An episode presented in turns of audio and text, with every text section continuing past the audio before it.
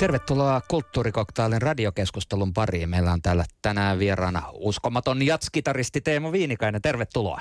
Kiitoksia. Mun nimeni on Jonni Ruus.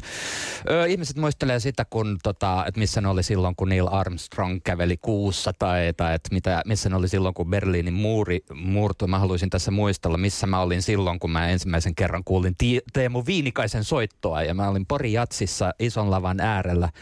Siellä se on tietenkin paikka, missä tulee hienoa jatsmusiikkia koko päivän. Ja oli monia kitaristejakin lavalla, tai ehkä kymmenisen vuotta sitten joskus sä oot ollut mm. siellä. Ja, öm, No sitten yksi kitaristi hahmottu aivan erilleen, se oli tämä Teemu Veinikainen, joka tässä istuu tässä pöydän ääressä.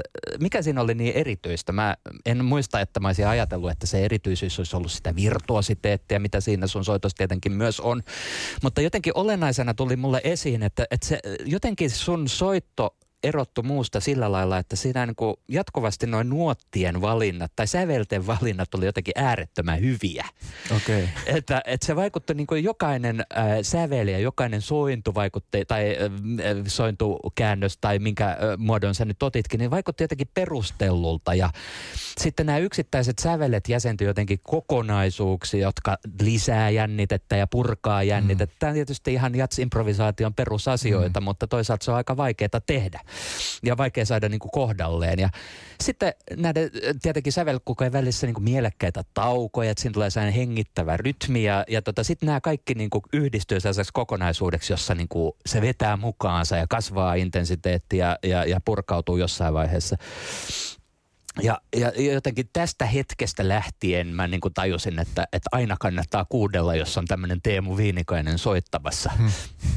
Ja tämä on tietysti kauhean nolostuttavaa, kun tässä toimittaja niin kuin osoittaa ihailuaan tällä lailla näin niin kuin ylitsevuotavasti. Mutta siis sun elämän ei ilmeisesti olisi pitänyt mennä näin. Mä kuulin juuri eilen, että tota, alkujen susta piti tulla kalastusvälineiden koekäyttäjä, öö, eli jonkinlainen esikalastaja. Hmm. Se oli mun tämmöinen yksi lapsuuden haaveammatti. Ensimmäinen oli itse asiassa silmä, silmälääkäri. Mä sain silmälasit öö, joskus siinä kolmannella luokalla ja, ja mun mielestä silmälääkäri siellä Jyväskylässä, se oli tosi mukava.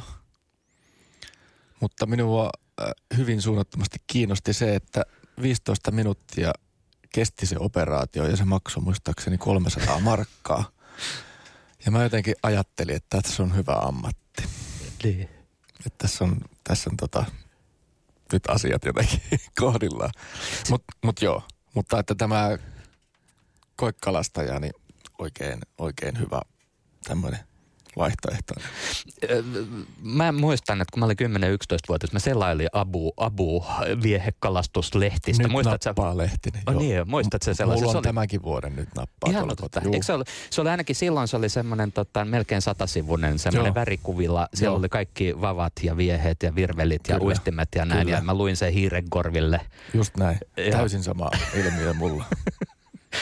Missä tämä tapahtui? Siis Jyväskylän seudulla vai mitä? Mä oon Hankasalmelta niin, kotoisin, niin, niin, niin tota, siellä, siellä niitä luetteloita luettiin. Ja unelmoitiin kalastuksesta. No, pakko kysyä nyt vielä, kun ollaan sen kalastuksen järjellä, että onko kalastusvellineissä ja kitaroissa tai yhteistä? Että onhan siinä se, niin se siima ja sitten se muoto ja sitten siinä on se, että jotenkin siinä on kaikenlaista.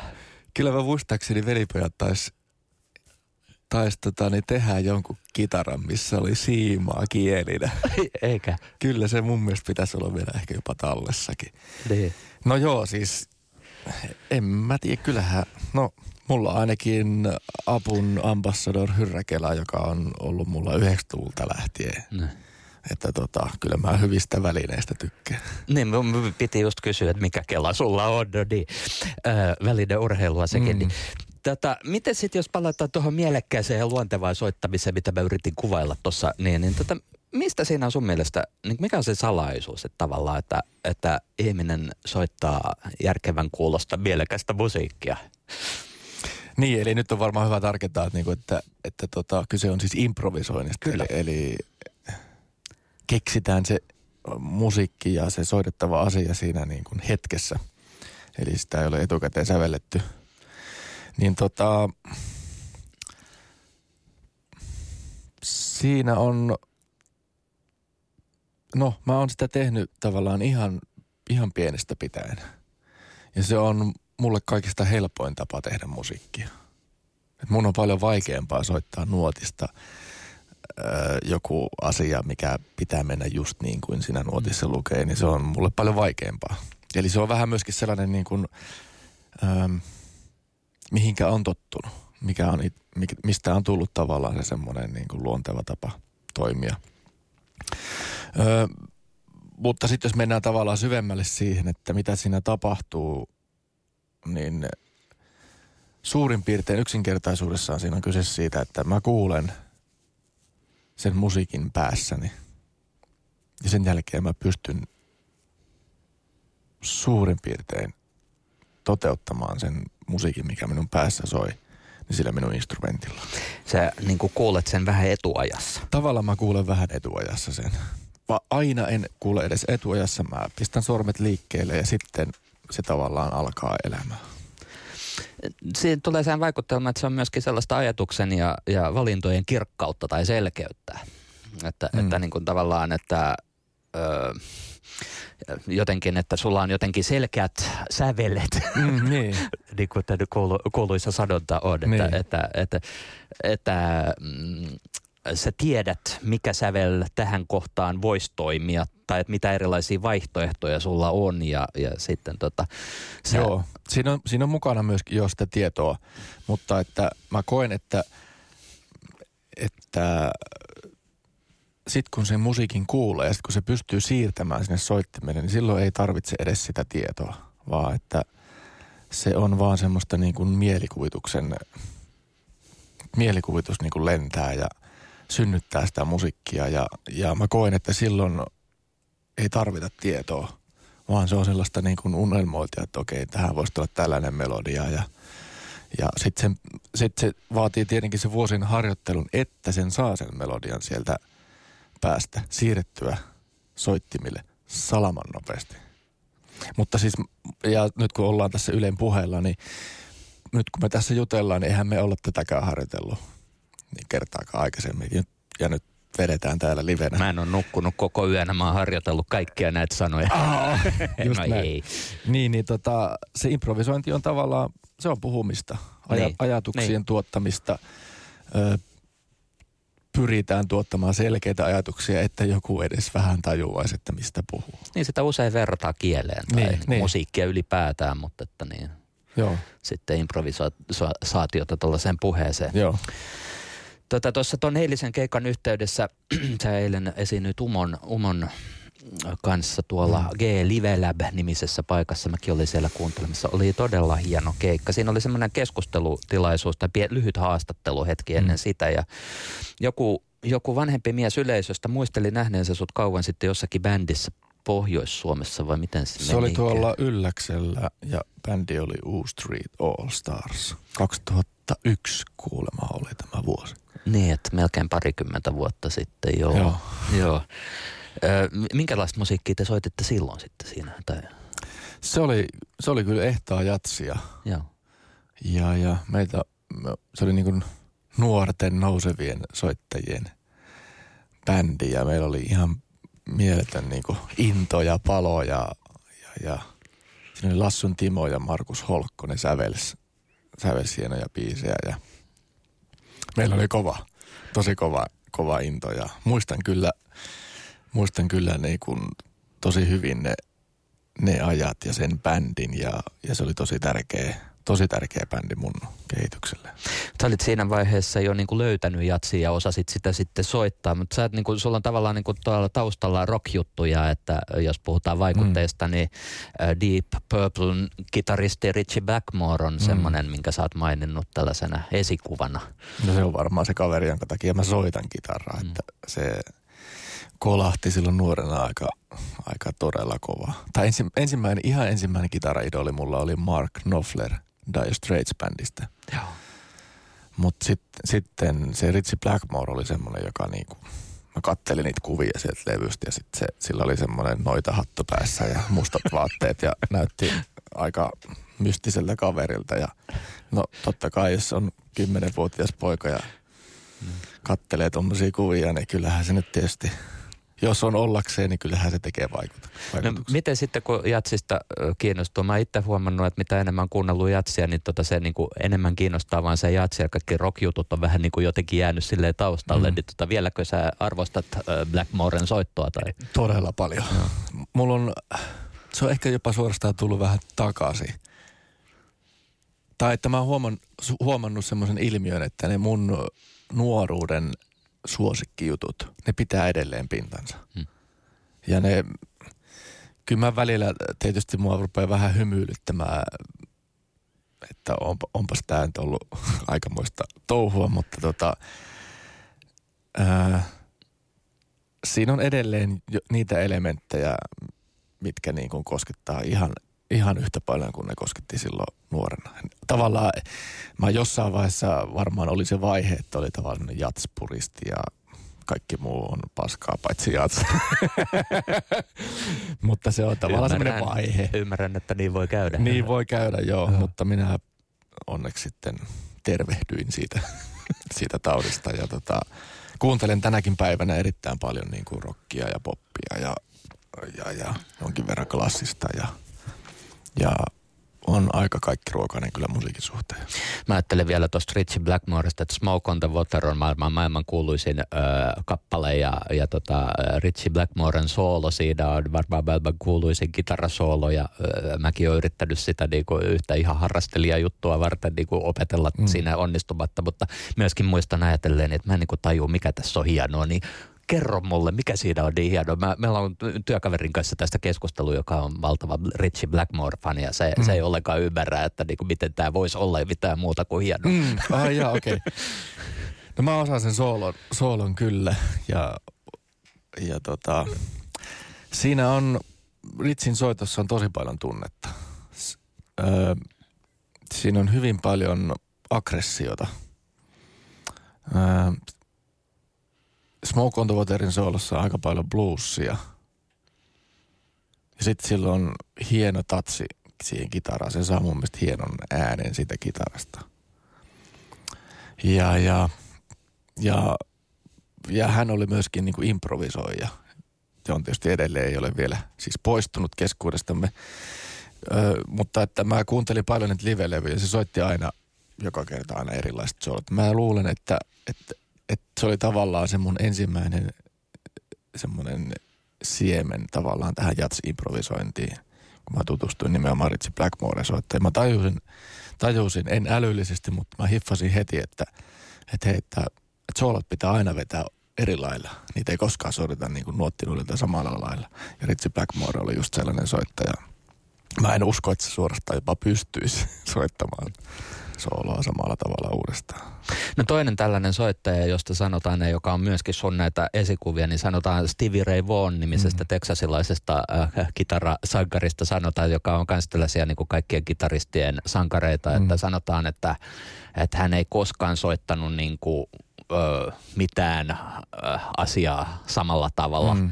toista kertaa ja vielä vähemmän niin kuin kolmatta kertaa tai mm. jotenkin niin kuin silleen, että, että tavallaan se improvisaation henki siinäkin, mutta äh, siitä on jotenkin niin kuin kaikki, kaikki äh, kitaristit aina tykkää Stevie Ray Vaughanin soitosta. Näin. Mikä se sun mielestä siinä on se semmoinen kiinnostava juttu? No siinä on ihan, siinä on uskomaton voima. Se kun katsoo, katsoo hänen soittoaan DVDltä tai YouTubesta tai mistä nyt katsoakaan, niin, niin tota, se laittaa sen koko kropan likoon, kun se soittaa tyyliin sen yhden äänen. Tai jos se soittaa tuhat ääntä. Et siinä on, se on täysin kokonaisvaltainen soittaja, että se on niinku, tuntuu, että kun se soittaa keikkaa, niin se on niinku hänen viimeinen keikka ja nyt lyödään kaikki tiskiin. Ja jokainen hikipisara puserretaan sieltä ulos. Se on ehkä se semmoinen iso, iso, mikä mulla tulee ekana Stevie Raystä niin kuin mieleen. Se on ihan, äh, ihan sama havainto, just tämä äh, esimerkiksi kun Stevie Wonder pyysi sen äh, äh, Stevie Rain siihen Superstation-kappaleelle mm. soittamaan. Siinä on mm. ihan tilaa muutamalle nuotille ja mm. ne muutamat nuotit on just tommosia, mitä sä kuvailit. Että niin aivan niin kuin sieltä tulee kaikki läpi muutamassa hetkessä. Joo, joo että kyllä. Just se, on, se on hämmästyttävää, että semmoinen on mahdollista. No mutta sitten jatsvaikuttajista sä oot maininnut tuon äh, saksofonistien fonisti Charlie Parkerin, mm. että se oli sulle keskeinen. Ja se, muistan, että sä oot joskus sanonut, että sä luit myös sen elämäkerran sit joskus silloin nuorena tai Joo. näin. Joo, taisi olla jotain niin kuin lukioikää ja Joo. Bird elää oli. tämä. Bird elää, niin Joo. kyllä, joo. Ross Russellin kirjoittama ja, ja tota, se on semmoinen, se on todella hieno ja hauska kirja. Sitä ei kannata lukea tot, semmoisena niin kuin sanasta sanaan totuutena, vaan että se on sellainen aika väri. Se on itse asiassa, hän oli, jos mä ymmärsin, on, on ymmärtänyt oikein, hän oli tavallaan aikamoinen Parker-fani. Mm. Ja tota, hän kirjoittaa tavallaan vähän semmoista pikkasen niin fanin näkökulmasta ja, ja tota, tekee Parkerista sellaisen yliluonnollisen hahmon, jota hän tavallaan kyllä ehkä olikin, varsinkin siihen aikaan, että olihan se ihan mieletön jatsmusiikin mullistaja. Mm. Että kyllä se vaikutus on ollut varmaan just sellainen, että pää on räjähtänyt ainakin kanssa saksofonisteilta. Niin. Mitä se on? Tiety, vaatii tietynlaista kehittymistä, että kitaristi ryhtyy kuuntelemaan muuta kuin kitarista. Että kitaristit usein kuuntelee toisia kitaristeja ja sitten pidemmälle edistyneen kitaristi tunnistaa siitä, että se pystyy kuuntelemaan jo muitakin instrumentteja. Hienosti sanottu. niin miten sitten, niin kuin, mitä esimerkiksi kitaristina se sai Charlie Parkerin soitosta? Öö, sen verran palaan tuohon, mitä sanoit, Niin. että se oli se kirja, Niin. mikä oli niin, teki niin ison vaikutuksen, Joo. että mä rupesin kuuntelemaan. Ja mä muistan, että kun mä kuuntelin sitä, että mä en tajunnut sitä mitään. Mä luin kirjasta, että okei, nyt ne soittaa blueskiertoa. Ja mä olin Joo. siinä vaiheessa sitä Stevie Raytä kuunnellut paljon ja mä olin kuitenkin ihan suht hyvin kärryillä jo, että mitä se improvisointi ja mikä on bluesin rakenne. Ja sitten mä kuuntelin sitä Parkeria ja mun mielestä se kuulosti atonaaliselta kakofonialta, missä ei ollut mitään järkeä. Mut mä luin sitä kirjaa ja sitten mä vaan jatkoin sitä kuuntelemista. Ja... Mutta joku siinä oli siinä musiikissa, joka mua rupesi kiehtomaan ja tavallaan se, se piti mut niinku siinä otteessa ja, ja se- sen takia mä jaksoin kuunnella sit sitä uudestaan ja uudestaan. Ja sitten se rupesi aukeamaan se, se, Mm. Se jatsmusiikki. Joo, mikähän se suli, oli Niin se? vaan se, että, niinku, että mitä se niinku, kitaristina, niinku, mitä se antaa niinku, kitaristille sitten vaikka tuollaisen fonistin kuunteleminen kuin Parker?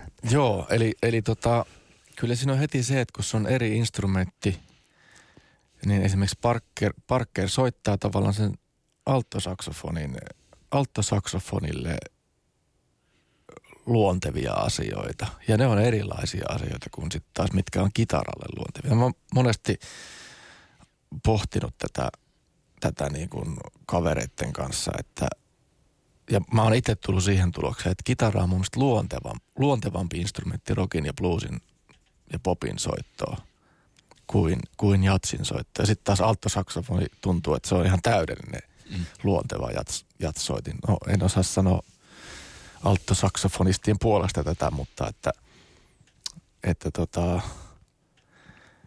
mutta mä oon kokenut sen kyllä, että, että mä oon päässyt siihen niin kuin jatsiin sisälle paljon paremmin niiden saksofonistien, trumpetistien, pianistien kautta Hmm. kuin kitaran kautta.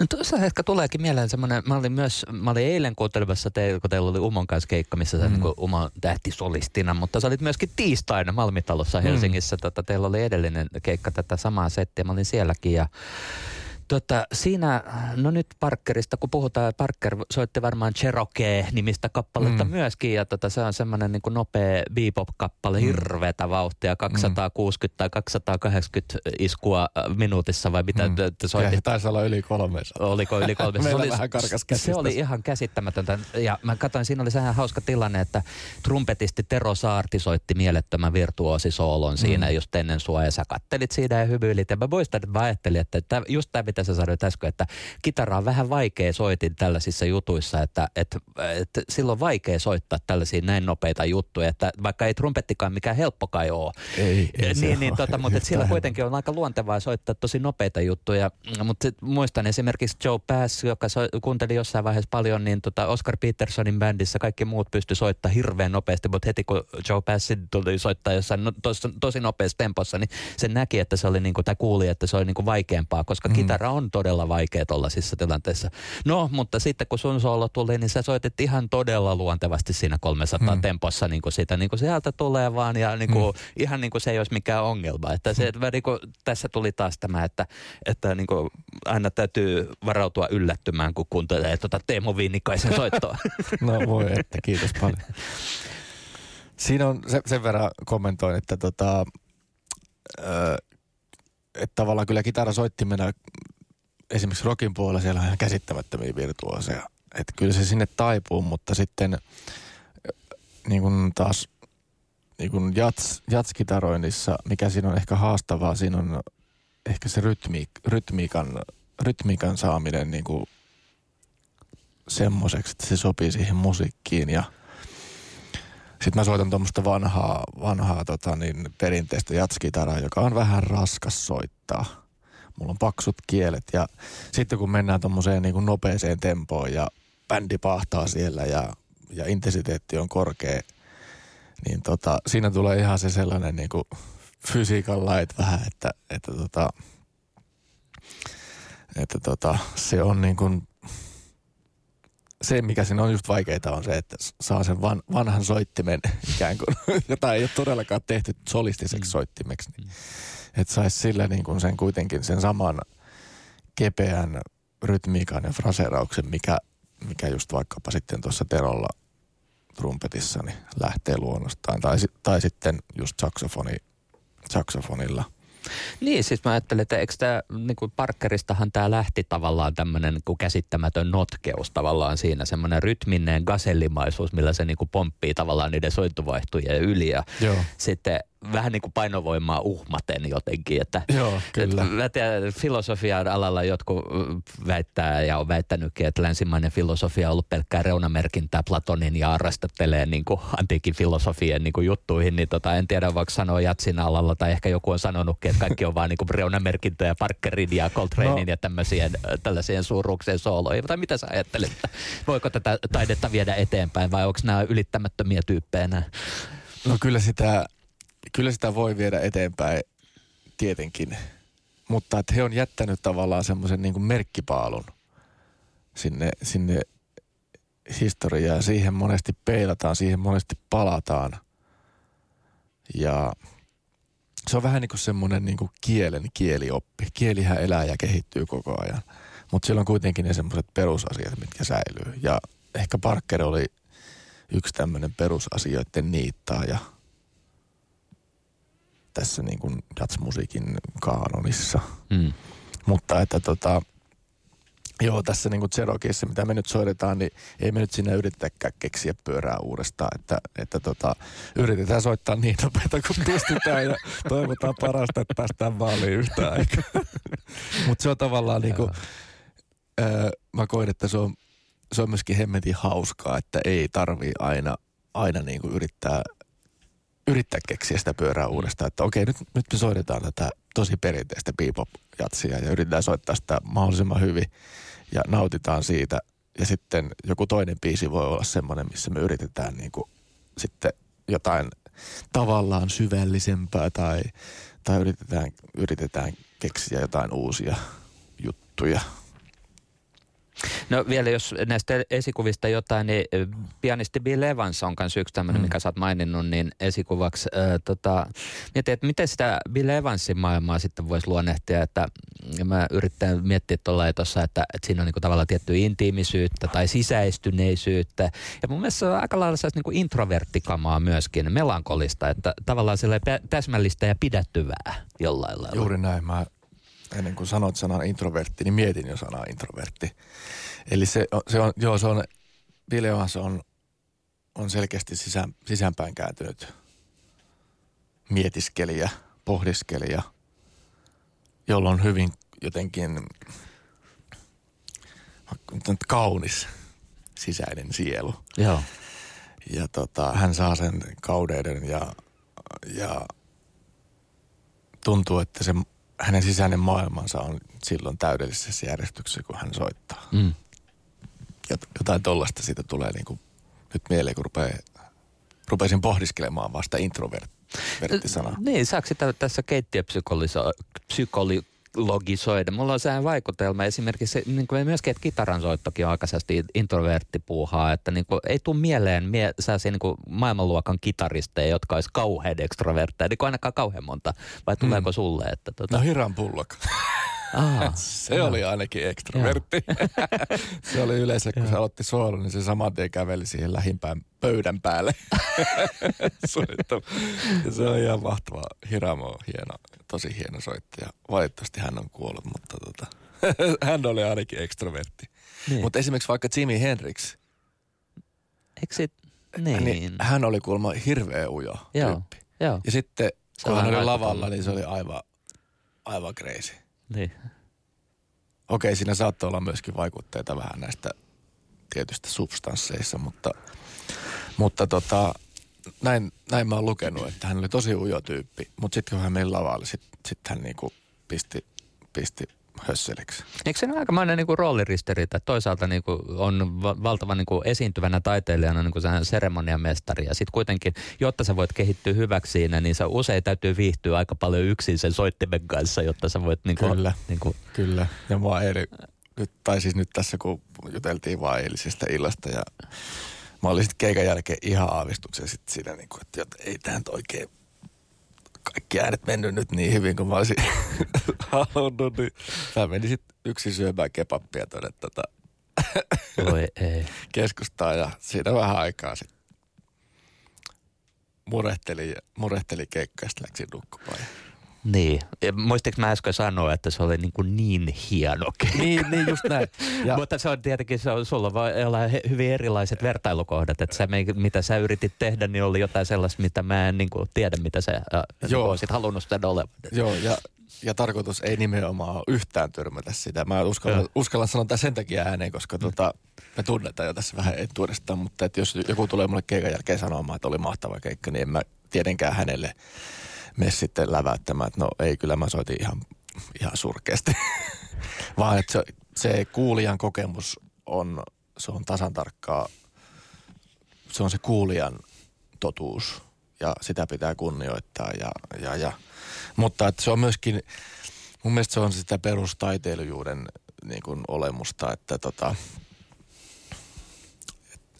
että tota, hyvä, mun mielestä se keikka oli tosi hyvä eilen. Sitä ei, en, en mä sitä yhtään epäile. Mutta se on myöskin sitä sellaista prosessia, mikä on tavallaan koko ajan käynnissä, että, että tota, tänään vielä paremmin. niin, niin. niin te, teillä on tänään oman kanssa niin, taas. tänään niin, jatketaan tämän... vielä tuolla Vuotalossa, niin tota, kyllä mä oon ihan täysin niin kuin, tavallaan sitä iltaa jo tässä niin kuin, miettinyt jo aamun, aamun tunnit, että – Pystytkö sanallistamaan, mitä sä aiot tehdä nyt toisin nyt tänään kuin mitä sä teit teille? no, e- ehkä niin kuin, ehkä niin kuin, jos ihan miettisit, että mitä, mitä konkreettisesti, niin vielä niin kuin vaan nauttia ja yrittää olla vielä rennommin sillä lavalla. Se olisi ehkä se konkreettinen asia – et se, se mikä, niin kuin, mikä esimerkiksi eilen, eilen oli sellainen niin kuin, oli jotenkin tosi paljon sähkö, niin kuin sähköä ilmassa ja semmoinen niin kuin, niin kuin, itse, itselläni oli tavallaan semmoinen, niin kuin, että äh, tunne otti kyllä ihan täysin niin kuin vallan, vallan ja, ja se onkin vähän ristiriitainen asia, että, että, tota, että sehän voi olla just se asia, mikä on sille yleisölle paljon oleellisempaa kuin se, että mä itse taas olisin niin kuin enempi mm. ikään kuin kontrollissa. Mm. Ja mulla oli paljon eilen tilanteita, että, että musta tuntui, että, että, että ei ollut kontrollissa. Ah, okei. Okay. Jos, jos, me, jos mä menen niin kuin tavallaan tänne, niin kuin, että mitä siellä päässä niin kuin pyöri. Mm. Mutta siellä oli sähköinen tunnelma ja se oli niinku hyvällä tavalla mm. niinku todella hieno semmoinen, just semmoinen jännityksen. Vähän vaara, niin kuin sanotaan, että rockmusiikissa pitää olla sitä vaaran tunnetta, niin sitten tavallaan oli hyvällä tavalla tuossa. Joo, Hassisen Mikko totesi keikan jälkeen, että nyt oli kyllä todella paljon vaaran tunnetta. Joo. Ja hän oli siis niinku todella, todella tota, niin, niin, niin kuin vilpittömästi iloinen tästä. Ja jos mä olisin ollut yleisössä, niin tai jos mä oon yleisössä, niin mä rakastan sitä mm. vaaran tunnetta. Eli tämä on ristiriitainen tämä mm. tilanne. Et mä soittajana lavalla haen semmoista tavallaan tiettyä rentoa kontrol- kontrollia. Ja sitten samaan aikaan mä yleisössä haluaisin sitä vaaraa ja ei kontrollia. niin oot tässä nyt sitten rennosti.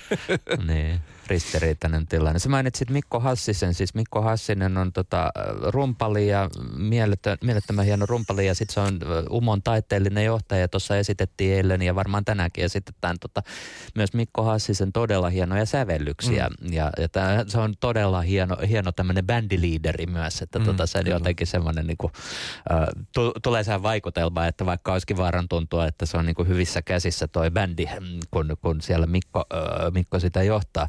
Miten mä näin tuossa eilen, just ennen keikan alkua, just silleen kun ensi, ennen ensimmäistä säveltä sä vetäsit syvään henkeä siinä, mm. tota, siinä tota, ja sitten sitä, sitä upeata soittoa alkoi sieltä virrata, mm. niin mitä tämä hengitys, tota, miten, miten syvä hengitys auttaa soittamaan?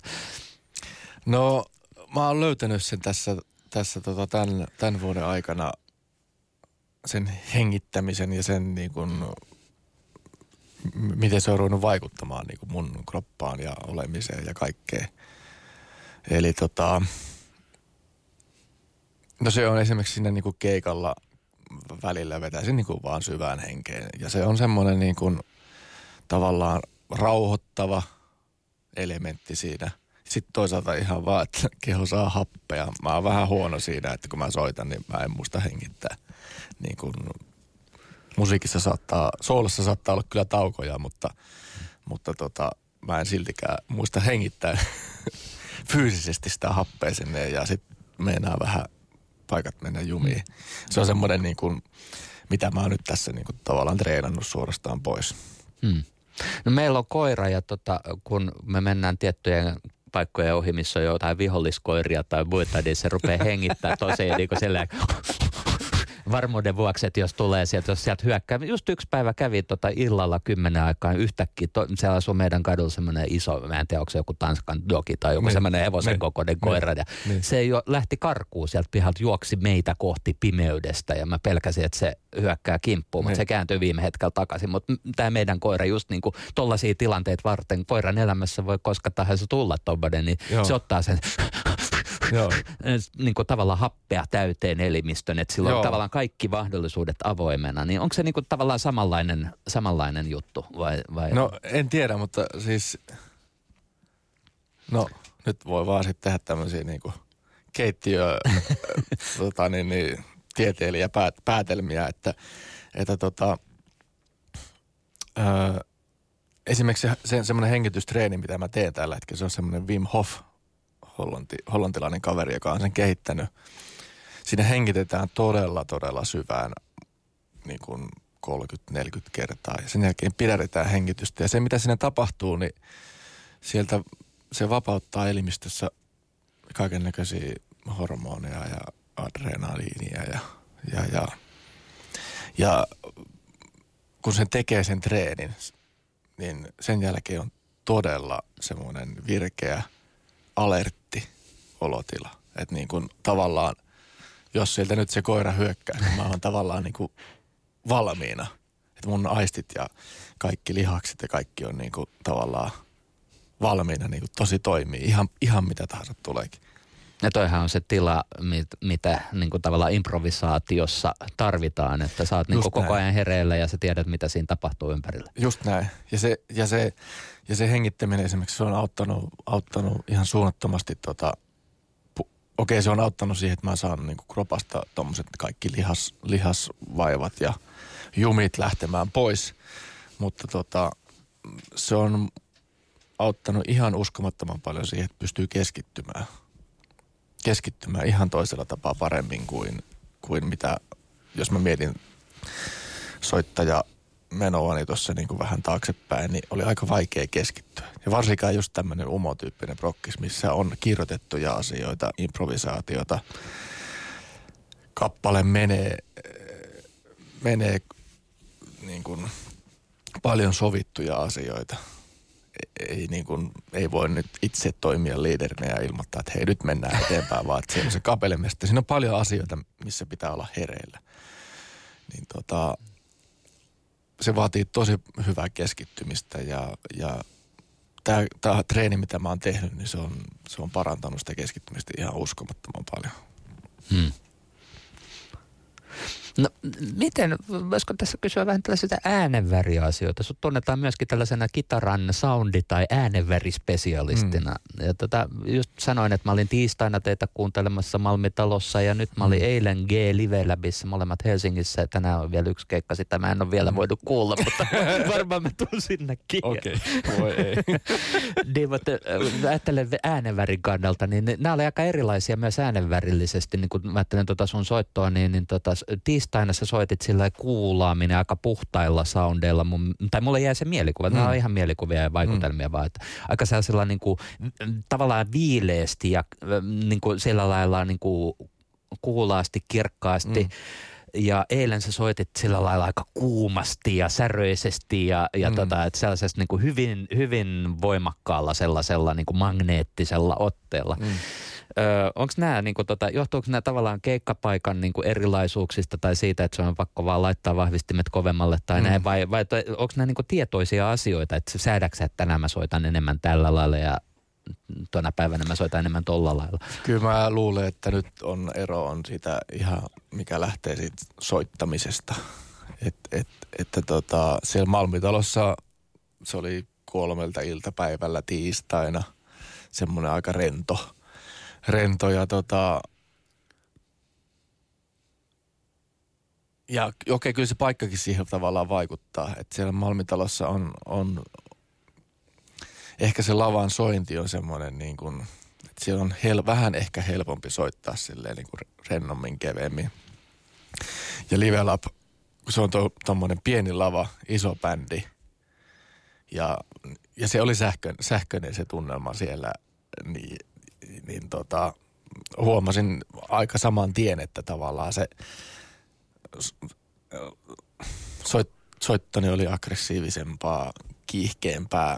Varmasti tämä oikea käsi nappasi niitä kieliä paljon lujempaan kuin siellä, siellä Malmitalossa. Mutta sulla oli ihan samat kamat, että sama kitara ja samat, sama, va- samat vahvistimet ja sama pedaalilauta. Kaikki oli Kaikki. ihan täysin samalla lailla kuin siellä Malmitalossa ja ei se ei ollut vahvistimet kummas, ihan samassa asennossa, ei ollut lujempaa tai hiljempaa. Okei. Okay. Että tota, totta kai, mutta että se, että totta kai se paikka vaikuttaa, mutta kyllä mä sanoisin, että enempi siinä vaikuttaa se, että, että miten mä soitin. Mm.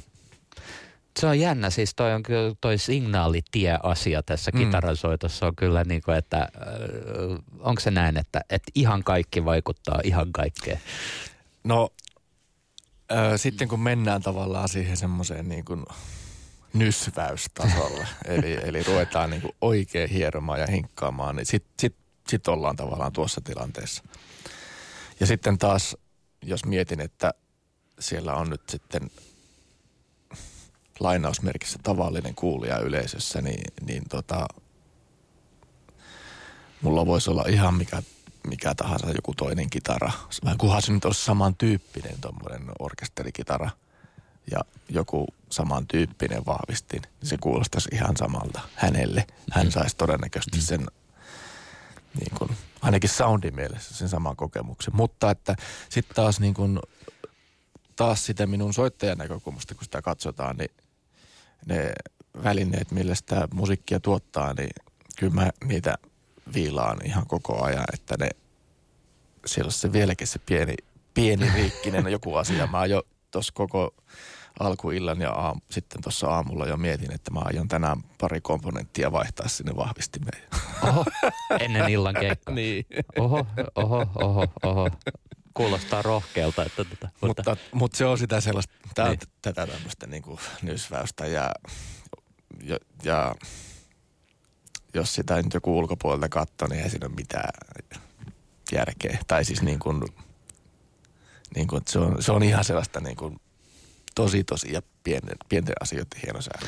Niin jossain organisaatioteoriassa on tämmöinen käsite kuin osaoptimointi, että tavallaan, että, niinku, että, että vähän niin kuin virhe, että tota mennään niinku johonkin sellaiseen detaljiin, mikä ei vaikuta kokonaisuuteen ja optimoidaan sitä. Just näin. Mutta tota, en tiedä, onko tässä siitä kyse. On. Mutta,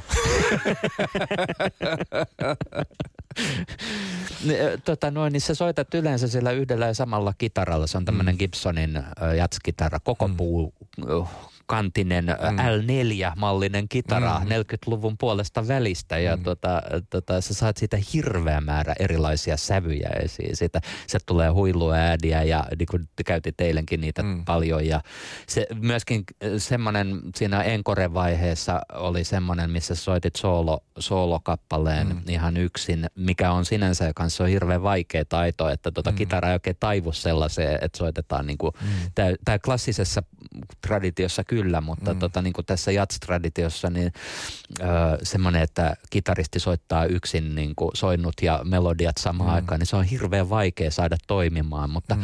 sulla oli myös siinä joku tämmöinen äänenväri juttu, että tota, se, se kitaran soitto kuulosti semmoisen, että mäkin olen nyt 40 vuotta kuunnellut kitaran soittoa, mm. niin, niin, niin, tota, en ole ikinä kuullut tommosta. Oho tuommoista soittoa ja tuommoista soundia niin äh, tota, mutta silti sä, niin että sä saat siis siitä, siitä vanhanaikaisesta kitarasta tollaisia asioita ulos, mutta sä haluat nyt myös uuden kitaran, että sulle rakennetaan mm. uutta jatskitaraa. Niin Joo. mitä sä niin kuin haluaisit tältä uudelta kitaralta? Öö, meidän ajatus oli ensiksi se, että mulle tehtäisiin tuosta vanhasta kitarasta tarkka kopio, koska mä en uskalla – ihan konkreettinen asia. Mä en uskalla lähteä ulkomaille tai, tai Suomen sisällä lentää tuon vanhan kitaran kanssa, kun nykyään niitä kitarata ei saa sinne, sinne tota matkustamoon. Eli se joutuu ruumaan se kitara. Ja tota kitaraa mä en halua menettää niin kuin millään, millään hinnalla. Se oli se ensimmäinen, että tehdään, tehdään tarkka kopio, joka on vähän sitten vaan kestävämpi. To, ihan sen takia, kun se on u- uusi. Ja, ja jos sille nyt jotain sattuu, niin niin tota, mä voin viedä sen sille kitaran rakentajalle ja se sitten korjailee. Ja jos se nyt menee ihan säpäleeksi, niin sitten se tekee mulle uuden. mutta tota, mut sitten sit mä mietin sitä vähän aikaa ja sitten Ari-Pekka Paasonen, jonka mä tunnen, tunnen jo niin kuin varmaan 20 vuoden ajalta. Hän on mun luotto, luottokorjaaja ja mulla on yksi, yksi hänen tekemä akustinen kitara jo entuudestaan ja, ja tota, olen täysin vakuuttunut siitä hänen – kitaran rakentamisen taidostaan.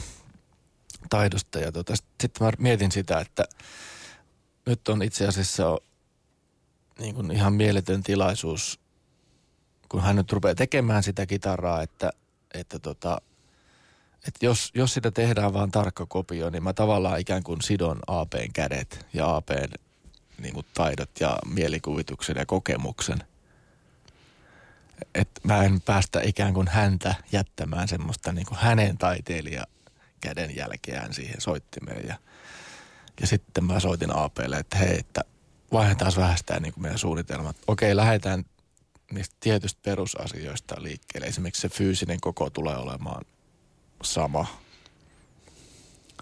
joka itse asiassa tulee määrittämään paljon, miten se instrumentti reagoi ja, ja miten se tulee soimaan.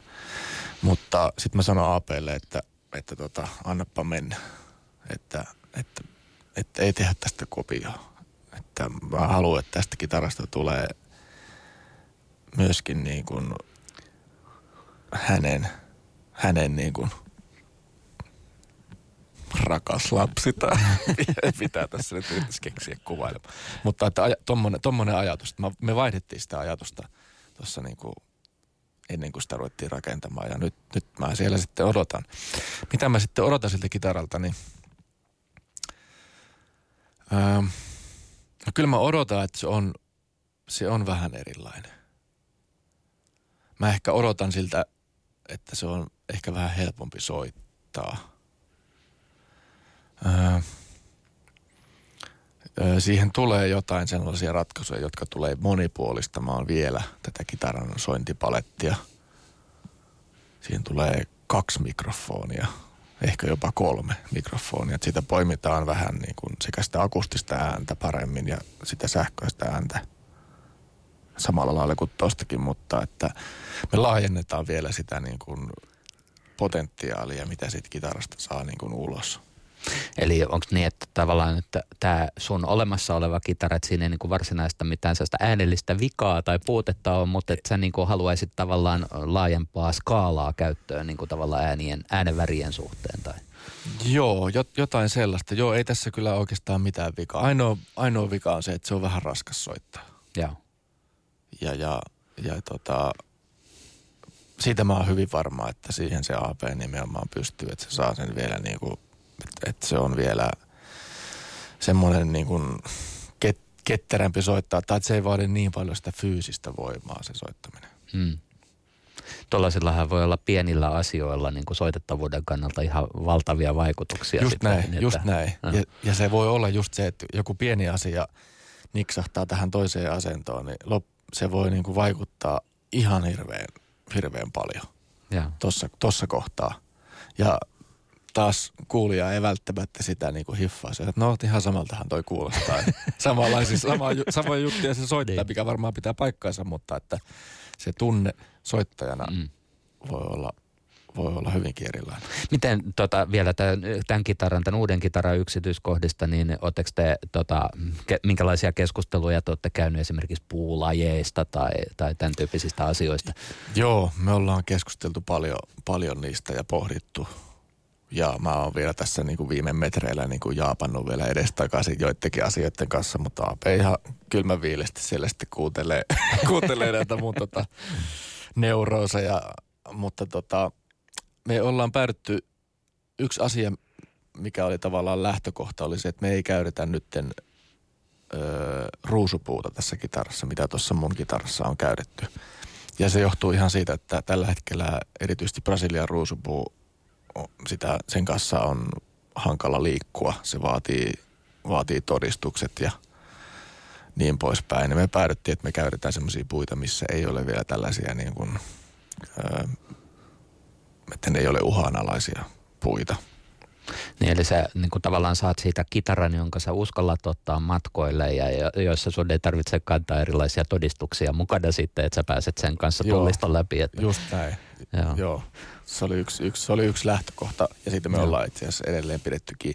Mutta että sitten kun me ollaan Aapen kanssa juteltu, niin, niin tota, sitten mä kysynyt Aapelta aina välillä, että jos sä saisit valita ihan minkä tahansa puun tähän otelauta, niin mitä sä laittaisit? Okei, laitetaan tähän eipenpuuta.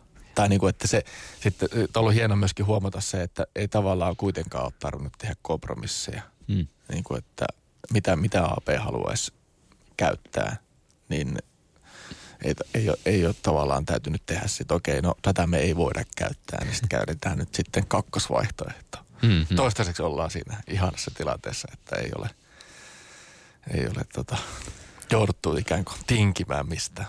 No tätä, tätä uuden kitaran rakennusprojektia niin seurataan sitten dokumenttielokuvan keinoin ja, Joo. ja tota, mikä se juttu oikein on?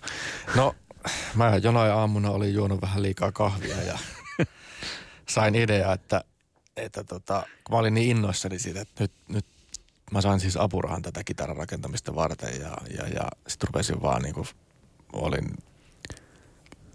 no, paljon kahvia päässä ja, ja rupesin miettimään, että hei, että tähän pitää nyt ottaa valokuvia tästä näin ja sitten no tästähän pitää ottaa video ja, ja no hei, ehkä tästä pitäisi tehdä semmoinen ihan kunnon semmoinen YouTube-raina – en tiedä, jos tässä ihan semmoinen oikea dokumentti, niin kuin tämä kasvo, nälkä kasvo syödessä.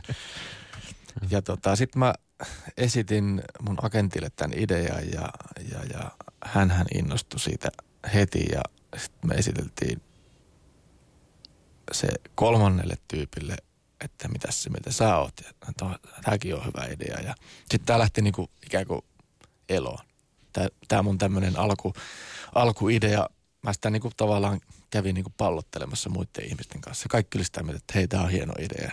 Ja nyt me ollaan sitten siinä pisteessä, että ensimmäinen rakennusvaihe ollaan kuvattu. Ja siinä on tota, Tommi Virtanen on ohjaajana ja Tommi E. Virtanen ja Sitten Jarkko Virtanen oli kuvaamassa ja Hannu-Pekka Vitikainen tuottaa ja, ja Hannu-Pekka Björkman on sitten mukana tässä dokkarissa tämmöisenä niin kuin,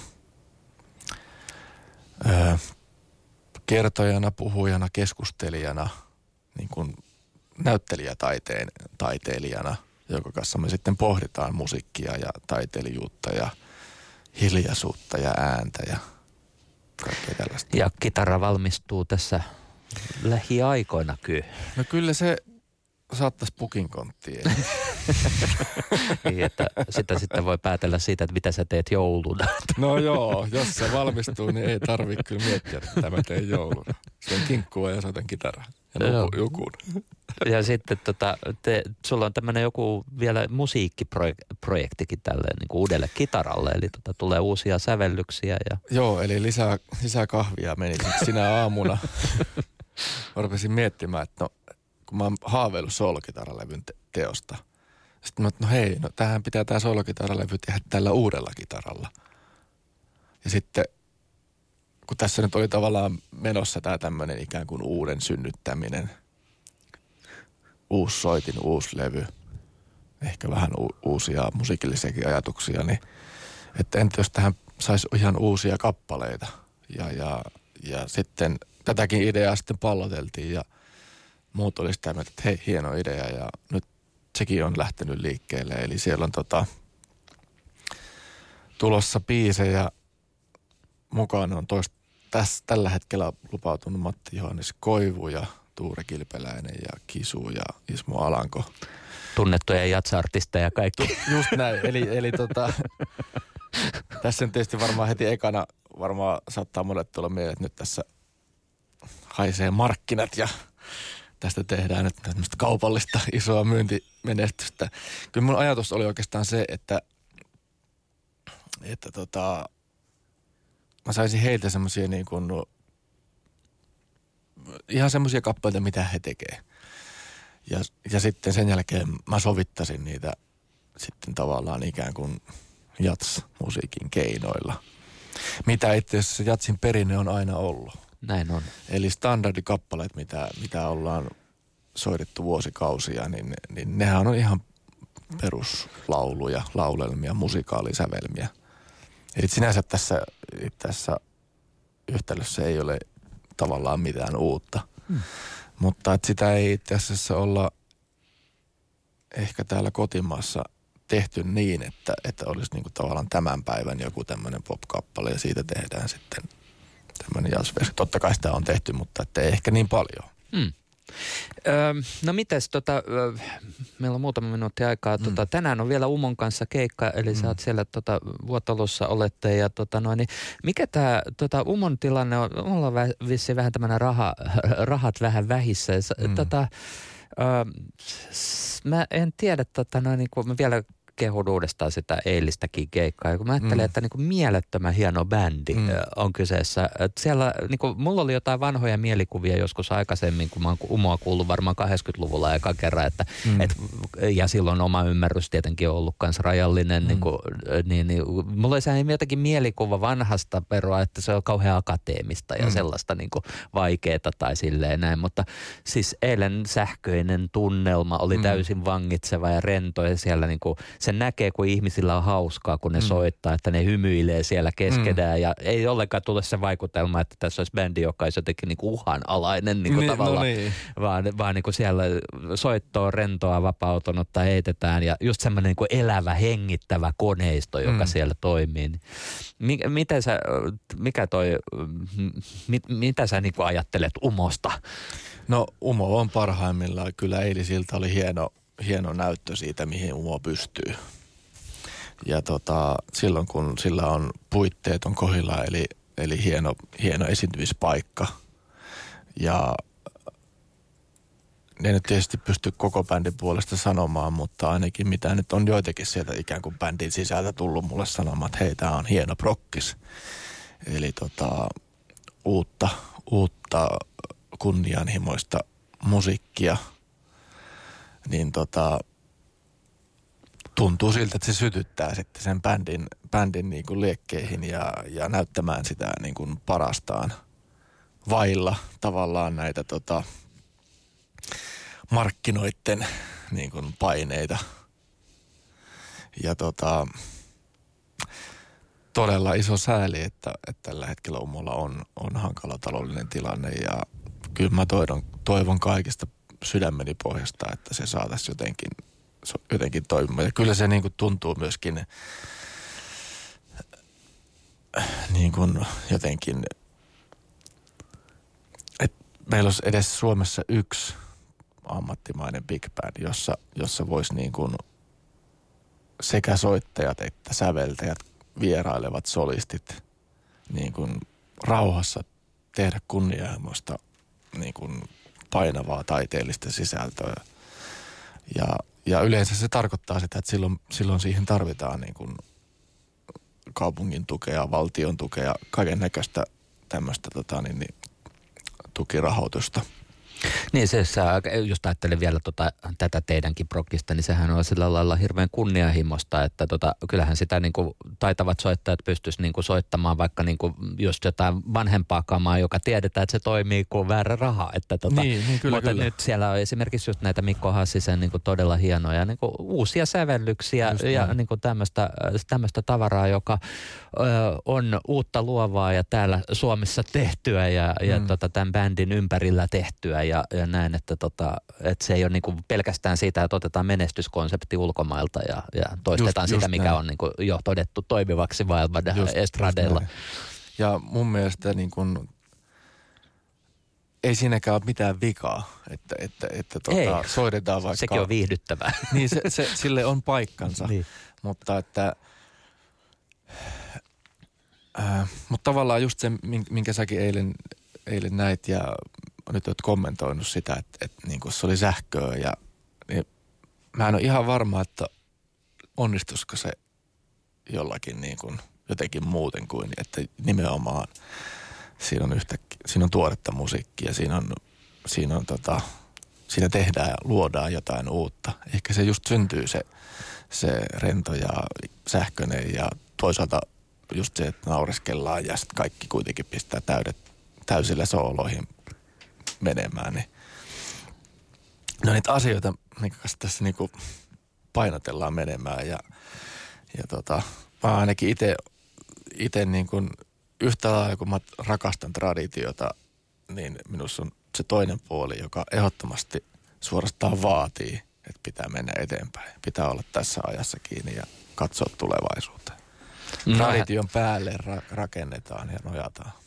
No on niin hienot lopetussanat, että me voitaisiin lopettaa, tai meidän oikeastaan pitääkin lopettaa tämä radio koska uutiset puskee päälle. Ja mutta, kahvikin on loppu. Niin, mutta suuret kiitokset tästä ää, Teemu Viinikainen, tästä vierailusta Kulttuurikoktailin radiossa ja tota, tosiaan hyvää keikkaa tänään Vuotaloon Umon kanssa